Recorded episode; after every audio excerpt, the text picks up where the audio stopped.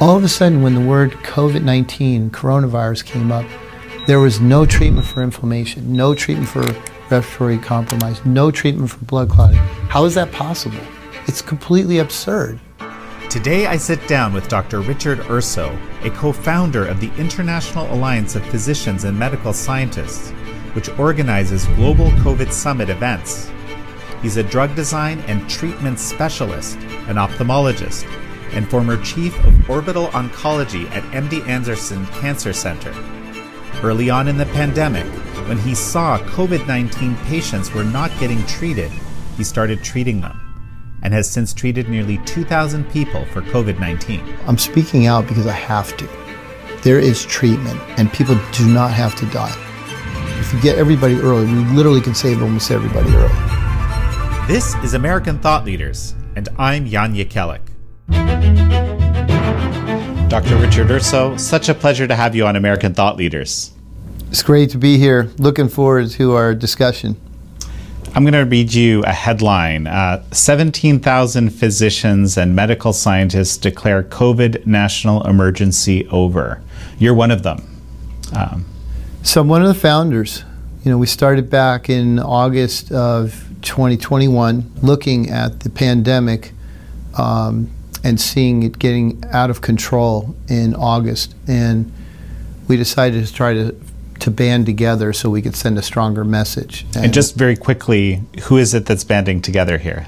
So it's myself, Robert Malone, um, uh, John Littell, Heather Gessling, Brian Tyson, Ryan Cole, and Mark McDonald. Uh, we had several others that were very interested that couldn't make the trip to Puerto Rico we went down to Puerto Rico to kind of band together to try to figure out a strategy for how we could move forward in the pandemic when we were literally not doing very well with treatment and we were having a lot of difficulty with supply chain with ivermectin, hydroxychloroquine, and all the other drugs.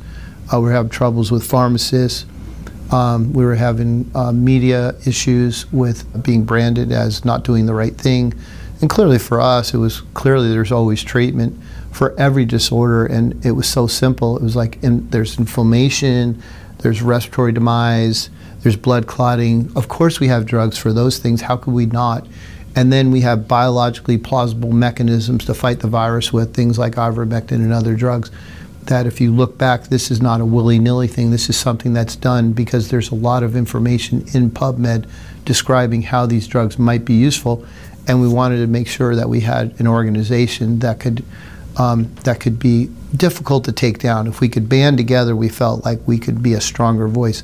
And so we ended up forming now it's 18,000 physicians and scientists, which I love to say is more than the NIH has, the CDC, and the FDA. And for the most part, our guys are likely smarter since most of our guys are from MIT and Harvard and Stanford, a lot of great universities. And the organization's name? So we have, uh, it's called the International Alliance of Physicians and Scientists. Uh, we have a subgroup that is most of our organization's meetings called Global COVID Summit. I think that's where most people have, have, have heard of the group. So, well, is the emergency over? How can we tell? So, if we're looking at it without a political eye, the emergency is over, that COVID has uh, slowed down, Omicron has gone throughout most of the population, particularly uh, all the vaccinated people. Um, it's made a, its way pretty pretty well through, and as as you might say, in places like England, 90% of the people dying of COVID right now, dying of Omicron, were triple vaccinated people. But it's acted like a vaccine for for the people who survived. And so the risk of COVID through the general population in the United States is, is very low right now in all likelihood, we've reached what we would consider to be herd immunity, which of course has a definition that has um, changed recently. So, you know, that's why I think we're in a good place with COVID right now. Okay, briefly just tell me how has the definition changed? I remember looking at this earlier. So, herd immunity um, has taken on this new definition of a somebody who wants people to die of COVID by letting people get infected with the disease.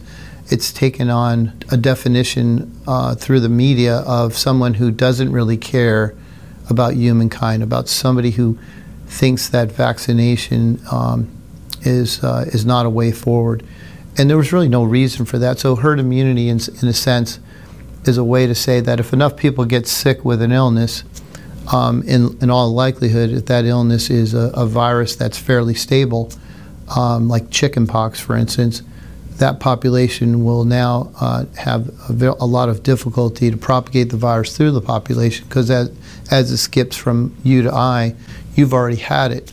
So you can't propagate it now because you can't acquire it. You have immunity already. So it kind of ties in with the whole thing of, of the fraud of the government, of, um, of saying that natural immunity doesn't matter.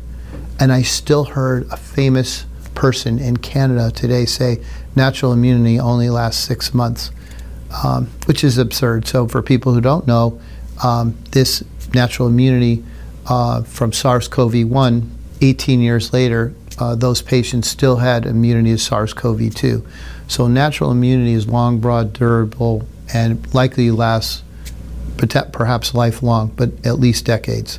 But we have 150 studies, 151 now studies showing that natural immunity is superior to vaccinated immunity. And and herd immunity, I mean, it's just it's just something that happens when a virus is going through the population, and that's it. It became this yeah kind of strange pejorative term, like you were describing earlier. exactly, it's become a pejorative term rather than just a way to discuss science and say that populations exposed to certain infections will have an inability for that same infection to propagate because so many people already have developed immunity to that measles or any of these viruses that are well known to us. So, are you saying that you're not expecting another wave to come of the virus? So, that's a good question. Um, there's still a lot of people in the world who haven't had exposure to this virus. Um, now, the virus is kind of interesting.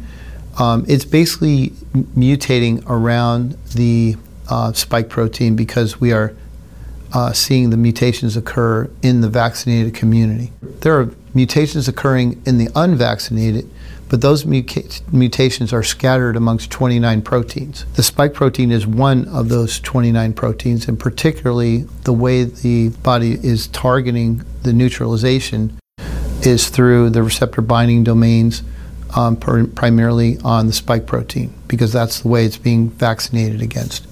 So as you acquire those antibodies, that's the first place you're going to see mutations occur.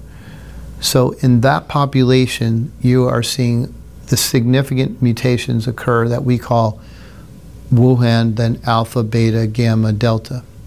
Omicron um, is another animal, and we kind of jokingly say somehow the milkman came to visit because it's not coming from Wuhan, alpha, beta, gamma, delta. It's a different, it's a different virus. Um, I don't want to go down that rabbit hole. It's not actually my pure expertise, but but that's the thing we have to talk about as we go forward.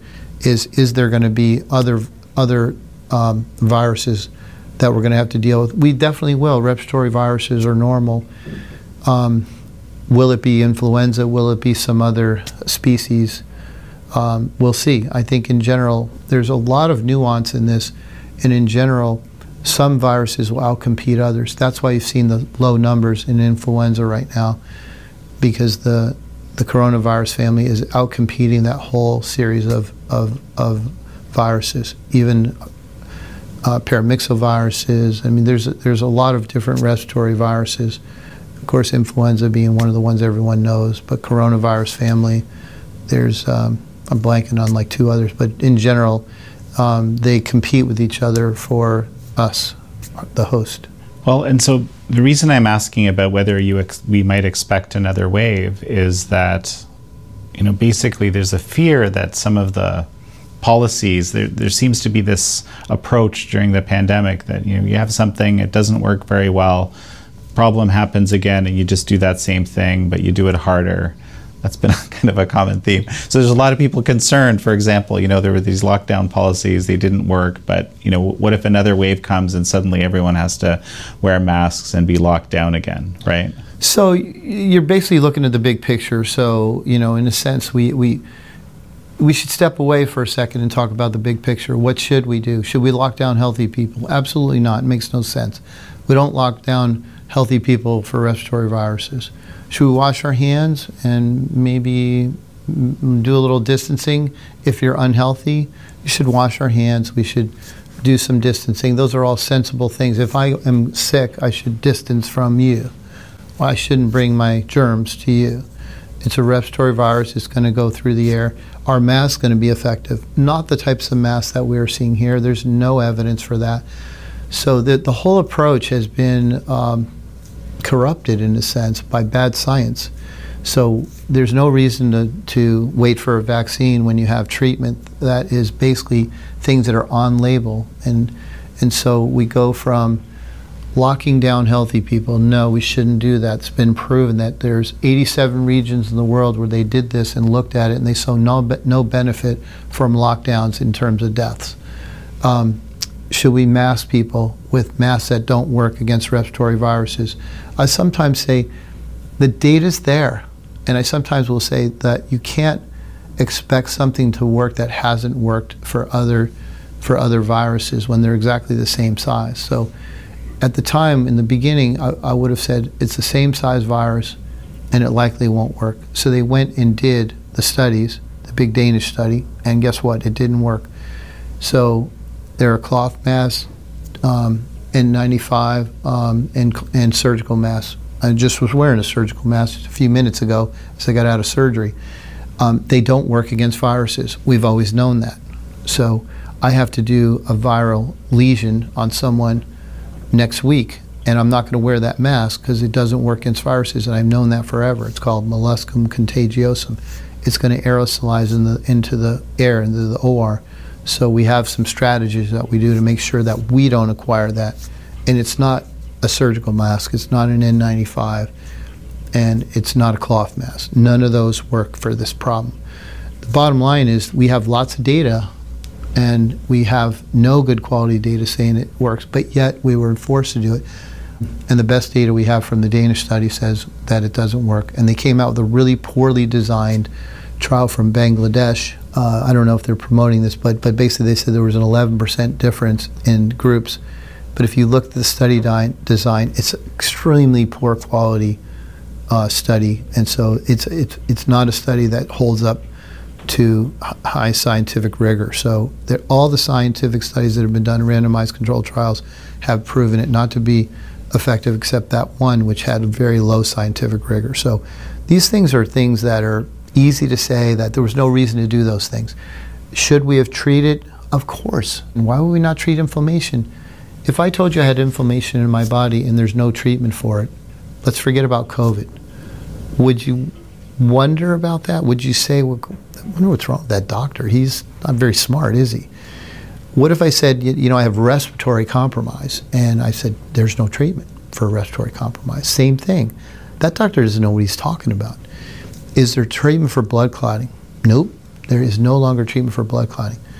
All of a sudden, when the word COVID 19, coronavirus came up, there was no treatment for inflammation, no treatment for respiratory compromise, no treatment for blood clotting. How is that possible? It's completely absurd. And then, if you have things that you can attack a virus with, that other people have done the work over the last three or four decades looking at these things, strong biologic plausibility mechanistically they can maybe make an impact, why would you not try them when they're safe and relatively low risk? The fact that we've used these drugs forever, old drugs that we use forever, we know what they're going to do because we've already used them. And even if you tweak a drug one way a little bit or the other, you usually have a pretty good idea of what might happen. And so well, I think it was silly not to do it. The bottom line is if there is another wave of some sort of coronavirus we have treatment. So, no matter what shows up, there's treatment. Each each each disease has. So, if I say to you, "I'm going to cure," I cure diabetes. You'd say, "No, you haven't done that, right?" But I treat diabetes, right? Right, because the sugars go up, things happen. Same thing with hypertension. So there is a way to mitigate damage in every disease, whether it's COVID, whether it's cancer, whether it's anything. There's always something that's potentially useful And that's how we practice medicine. That's the practice of medicine. And so we look for the things that have the most evidence, the most biologic plausibility, and and then we go from there. And it's it's a progression, and that's how you do drug design, which I've been doing for my whole career. On my background, for people who don't know, I've 11 years in a lab, two in a biochem, nine in a tissue culture lab. I've invented an FDA-approved drug. I've repurposed so many different things for so many different purposes that it's I I I look for the next pandemic to come, and I'm sure that people like me and myself personally will be able to come up with something that sounds reasonable. So you're giving me a little bit of your background, and you know, you just basically finished surgery before you came to this interview. Hence, hence your attire today. Um, so, you know, what do you do these days? So, I'm practicing physician. I have one of the biggest practices in the country uh, of its kind. I'm an ophthalmologist. Um, as I said, I was uh, chief at uh, one of the top um, cancer hospitals in the country at one time. I left to come out in private practice in 2005, and we built the practice to. Um, it was the biggest practice in the country, but the private equity groups have come in and kind of created some alliances that are bigger than ours. But we've got you know big practice, um, and I was actually just doing surgery um, on a patient uh, right before I came for this interview, which is why I'm dressed like this. Um, and it was a reconstructive eyelid procedure. Fascinating. And of course, these days you work a lot in you know treatment of COVID, frankly, mm-hmm. right? And so, so for some people, it might seem like a jump. So, in Houston, Texas, some of the most prominent people in COVID are a hospitalist, Robin Armstrong, Mary Talley Bowden, who is an ENT doctor. Myself was treated 1,800. Mary's treated about 2,200. Um, we have a person who's a pediatrician slash emergency room person who's treated like 10,000. And we have probably about, I don't know, 3,000 doctors who didn't treat any, which is why I'm treating. So it's, if people are not going to do anything um, and they're afraid because they don't want to, you know, lose their paycheck, um, that's a long story as to why that happened. It's a little bit of a shock. So the reluctant part of this is that I knew I had to do this because if I didn't, people were going to die unnecessarily.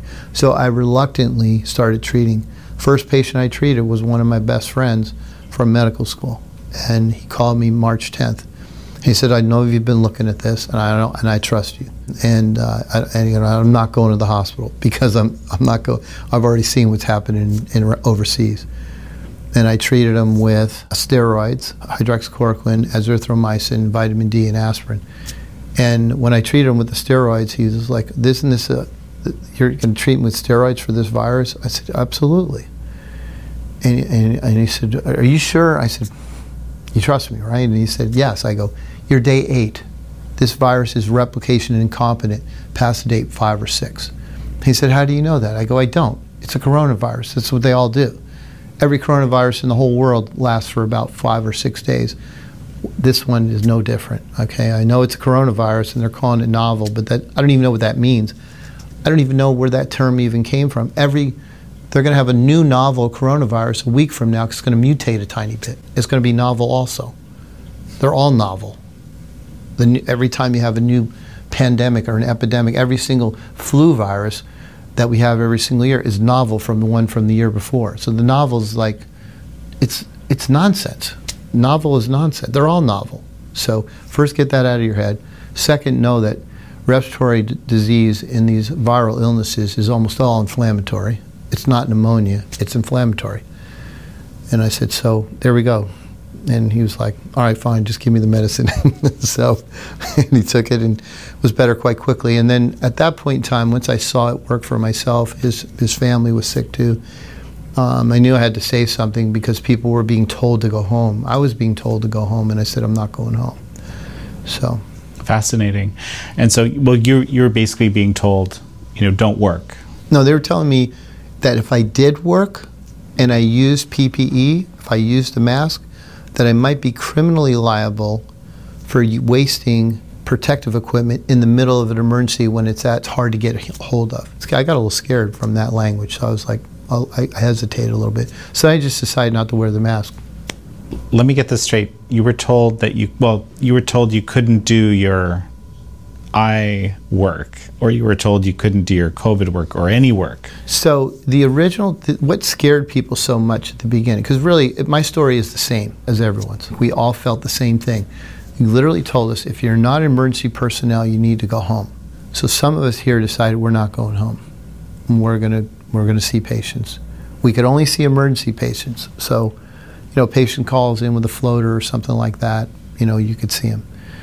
But I decided that I was going to do more than that. And if people had COVID, and I told my patients, if you have COVID and nobody is going to help you, I said, first go through the chain. If no one's going to help you, I'll help you. Call your regular doctor.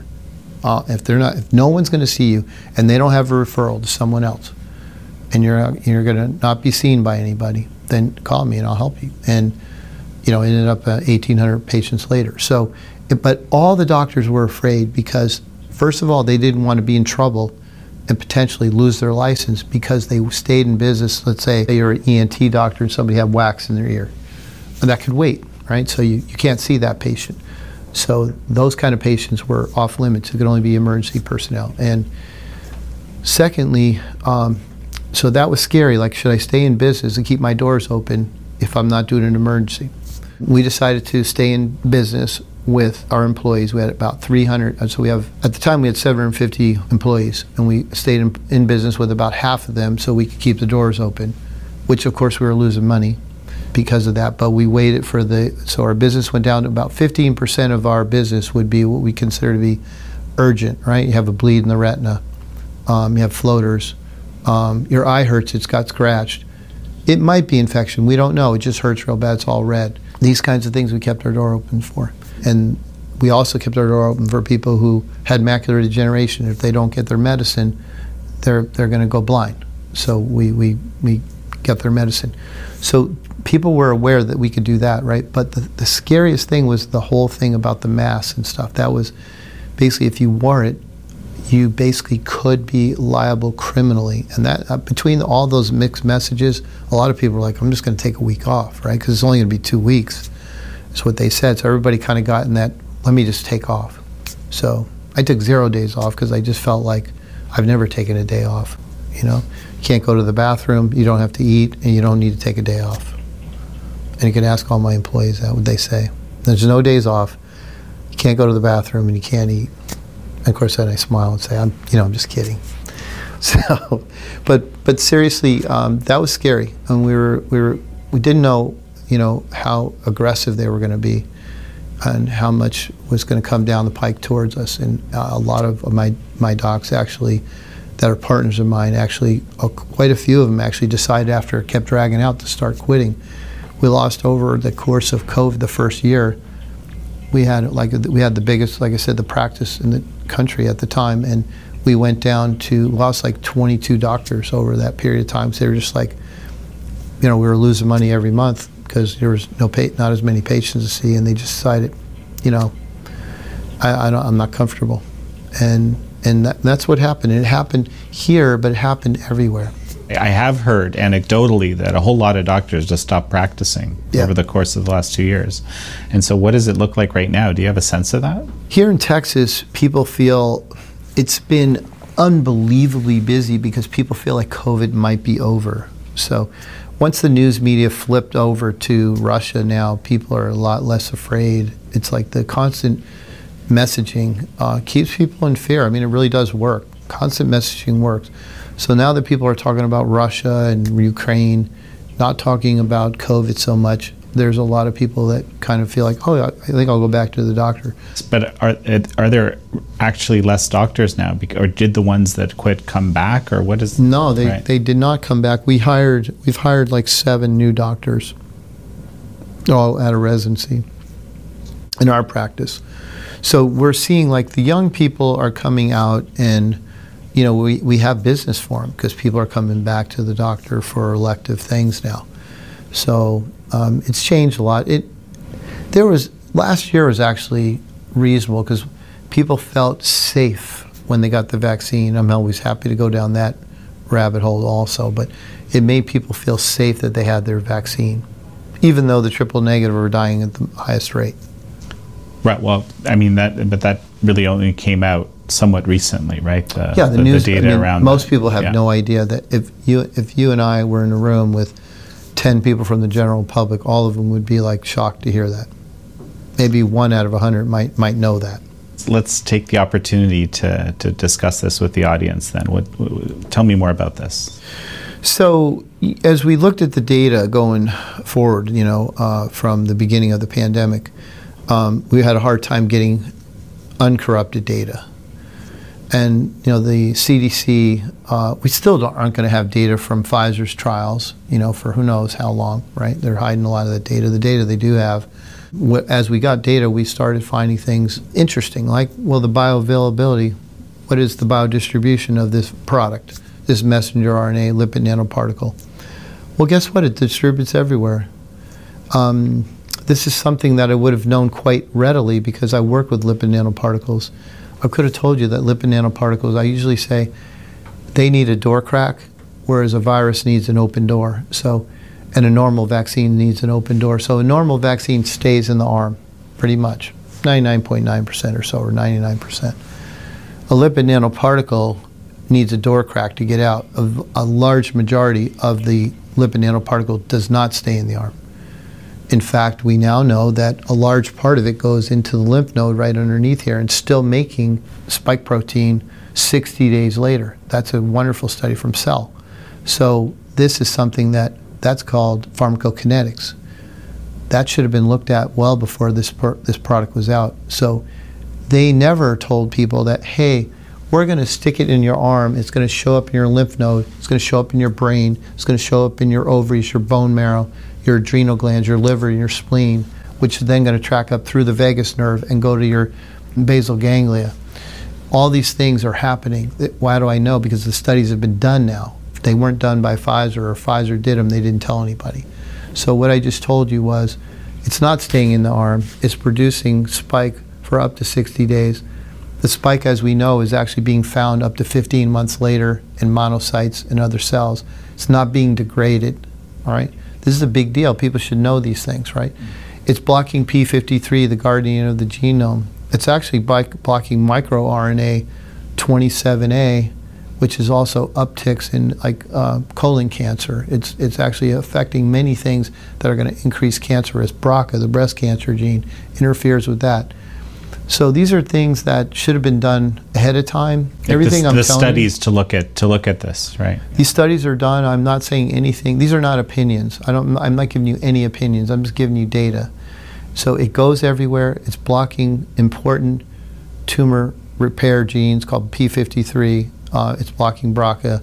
It's also messing with microRNA 27A, which is has caused upticks in colon cancer cells.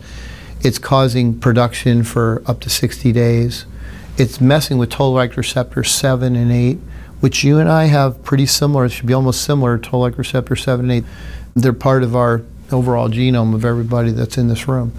Um, those are uh, important for immune surveillance for viruses. So we're going to see this huge uptick in uh, all the viruses that lay kind of dormant in our body, like the herpes virus family. So in my clinic right now, I am seeing three to five people a week because they know that I am taking a lot of time in my practice to do COVID, and they're coming to see me with long COVID, and they're coming to see me with problems with after the vaccine. And these people are coming in and they're exhausted, they don't feel good.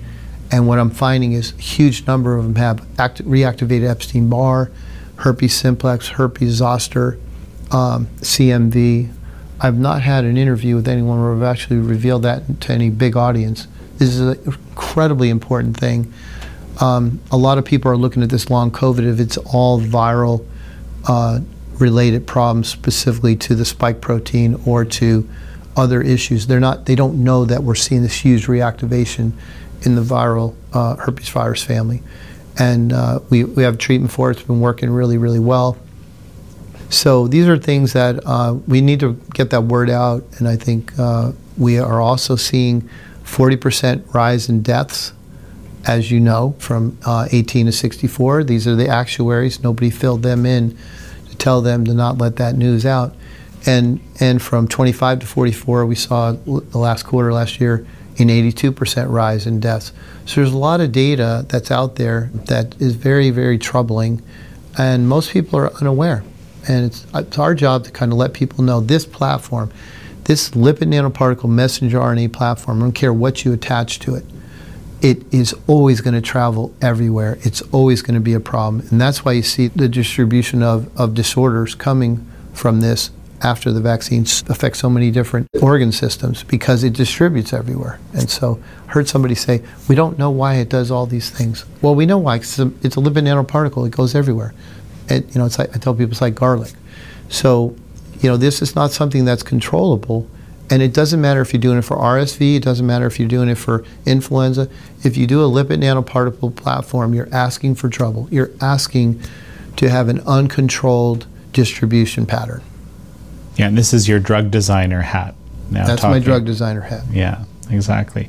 Now, I just want to go back to what you said. So, there's people coming to you every day with, you know, long COVID. Mm-hmm. Um, and you're saying it's just it's common among these people to have these reactivated most viruses. of them are, are vaccine post-vaccine triple especially after the boosters i started seeing a lot i was seeing it early in the year but not as much after the third third boosters now some are on the fourth boosters we're seeing a tremendous uptick in the epstein-barr in the cytomegalovirus herpes zoster and herpes simplex viruses some mycoplasma and just long covid and and you know this sort of you know vaccine effects is kind of similar symptoms Absolutely. right Yeah, I was trying. That's what I was kind of getting to. Is that we are seeing that there's some unique differences in COVID and vaccine injury. The most unique one is the myocarditis.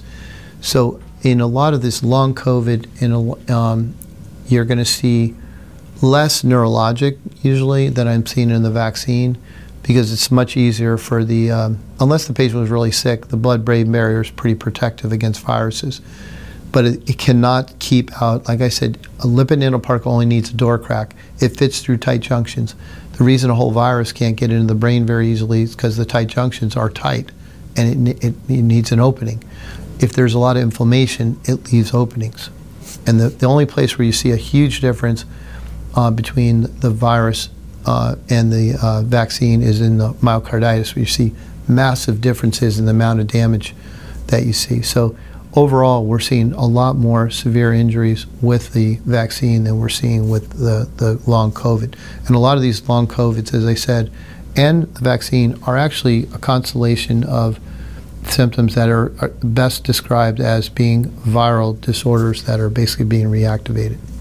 Fascinating. So this is, I mean, there's kind of a massive area of research here that, that I guess, is, is it being kickstarted on a broader scale? I mean, you're you're seeing this through through actually treating people, right? So we've we've decided that we need to kind of let people know, like, hey, we want other doctors to know, hey, look for the viral reactivation, because Bruce Patterson's also working on this, but he's not talking about this at all. It's, a, it's he's not in the clinic seeing patients, and so. Um, in general, um, he's getting sent patients, and they may be he's getting a, a, different type of patient than I'm getting. I'm getting the general public being healthy enough to walk into my clinic to come see me. Some of them are pretty sick and staying at home, and people are saying, "Hey, go see him."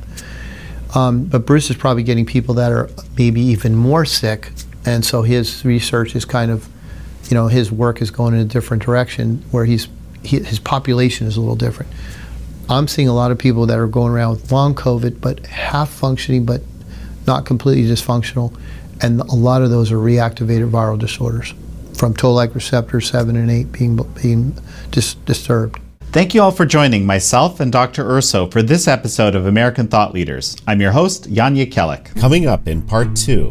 Basically, they took almost the exact same drug as Kaletra, dressed it up, they put a box around it, and they're selling it for what, five billion? Big pharmaceutical companies can make billions by essentially repackaging existing products, Dr. Urso says. We have seen the ultimate demise of our healthcare system when it's in the hands of bureaucrats. Dr. Urso says he's now working with other prominent doctors to create both a national telehealth system as well as an entirely new infrastructure of doctor led medicine where power is decentralized and less easily corrupted. Once doctors became employees during this pandemic, it made them very reluctant to speak out for various reasons. Dr. Urso is a drug design and treatment specialist an ophthalmologist, and former chief of orbital oncology at MD Anderson Cancer Center. This is American Thought Leaders, and I'm Jan Jekielek.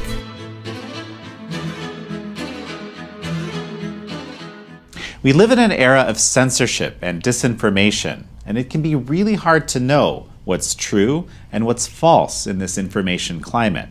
To get honest information and insights you can trust, join us on Epoch TV. You can sign up for your 14-day free trial at ept.ms slash free trial Jan. That's ept.ms slash free trial J-A-N.